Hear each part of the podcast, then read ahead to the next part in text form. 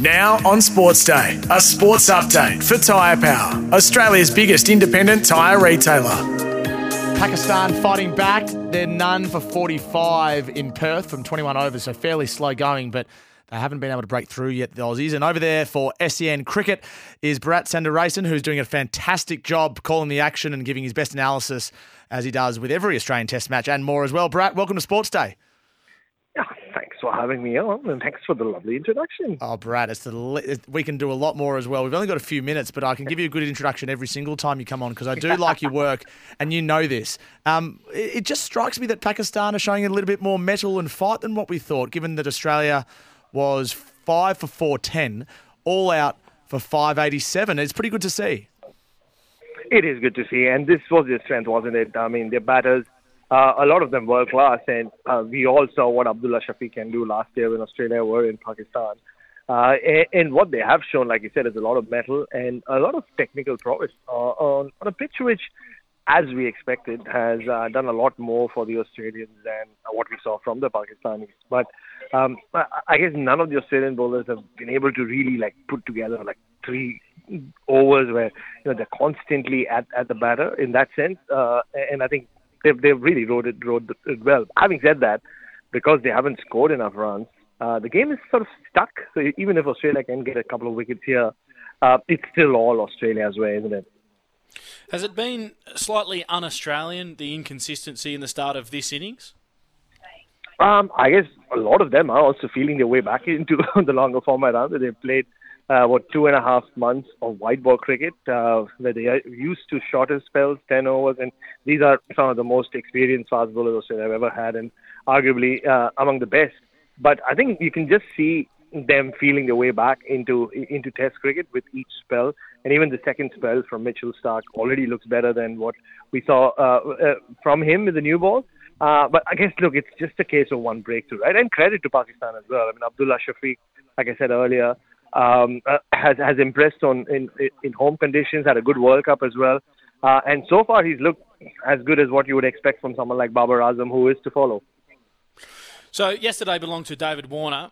Today belongs to a debutant in Aamer Jamal. Just mm. tell us about and that uh, that he had a couple of beautiful deliveries for the day. Yeah. Knocked over Alex Carey. Alex, Alex Carey with with with the, the delivery of the day. Can you tell us um, just about his stellar debut so far.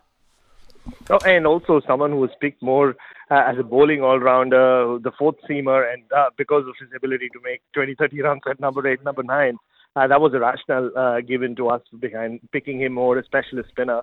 Uh, and he just ran in hard. I called him the Monica Seles of bowling uh, on radio because he grunts before bowling every delivery, and he gave it his all, put his heart into every delivery.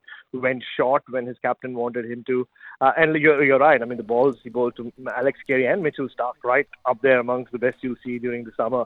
Uh, so some, you know, some sort of a takeaway for Pakistan with the ball. Uh, six wickets in debut. It's it's a rare feat, uh, and not many would have backed him to be the guy to do that. Brad, you know, you're a journalist, I'm a journalist. One of the hardest things to do is to talk succinctly about something that you can probably write three or four or five thousand words on. but I did some, I crunched some numbers today. I'm sure you've done this and looked at David Warner's stats. Let's say in England, in India, England he averages 26. In India he averages 21. That's across 29 Test matches, and he's obviously been dominant here and also in South Africa. Um, can you just try to, I don't know, paint a picture of what his legacy is? Uh, I can't quite work it out.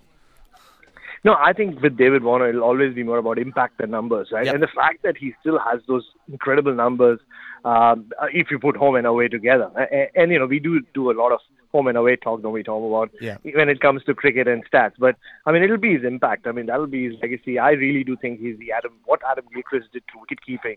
Uh, or David Warner's done, done to Test match opening. Uh, and what I mean by that is now everybody's going to look for the next David Warner and not be able to find him because I don't think there are too many who go around like Warner. So uh, know he, he's a special talent, and I all as semi outsider. Like, you know, I'm very Australian these days, but Yeah. as someone who watched a lot of Warner from the outside, I almost felt like Australia never really re- has or is yet to realize what they have in David Warner. So it's Yeah. good to see uh, that they are, they are realizing it. Uh, at least it was the fag end of his career. Don't call yourself a semi-outsider. You're one of us, Brad, and we love having you here. Even if you, I think you live in Adelaide, which is only a small downside. I I think other than Hey, that, yeah, yeah, yeah. Oh, Stop that, Tom. Sorry, Coons. Um, but but I mean, when when you look at David Warner and you look at his career and the way he's played, do you think that Australian cricket will appreciate him in retirement, even if we don't quite appreciate him now? Yeah, absolutely they will. And uh, you know, firstly he'll start very soon, right after he plays that last test in Sydney the way he wants to. And you're like, oh, okay, where do we go? And even the fact that people are talking about Mitchell Marsh uh, being being an option to open the batting kind of tells you that uh, there is a bit of not panic, but uh, that big hole that is left or will be left by David Warner. We're like, how do we find someone to complement Usman Khawaja? Because it'll come down to that, right? When you expect Uzi to hang around for at least um, 18 more months from this point on in Test cricket, and you need someone who can allow Uzi to do what he wants to do, like we saw yesterday in that opening partnership. And, and I think that that will be like, and uh, I think that's when, like a lot of his teammates have said with David Warner, there's something about him once he crosses the ropes, and I don't even mean just with the bat in hand. There's running between the wickets. What two all-run fours after he'd gone past 70 yesterday at 37 on a hot day, uh, and just the the energy he brings to the field. I mean, his two catches in the World Cup uh, for me turned around the campaign for Australia in that third game when, when they were zero and two. So I think those were things. Those will be things which will never be replicated again. Now, uh, Tom flagged on this show that he wanted Mitch Marsh to open the batting for the next couple of years for Australia. at Not not yet. Only when Warner's done.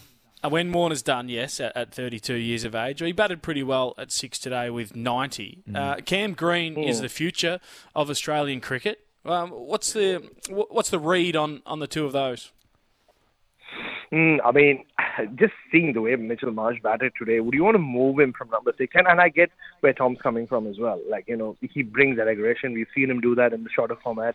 And just the run Mitchell Marsh has had across formats, you almost feel like whatever whatever position you put him into, he'll just come good eventually. So uh, I understand where that uh, where, where Tom's coming from and a lot of other experts as well. But I was I would back Cam Green to open. You know, I know a lot Yeah. of people who have seen a lot of Cam Green don't agree with me, but I think he's ha- he's got the technique and the temperament to bat right up at, at the top of the order.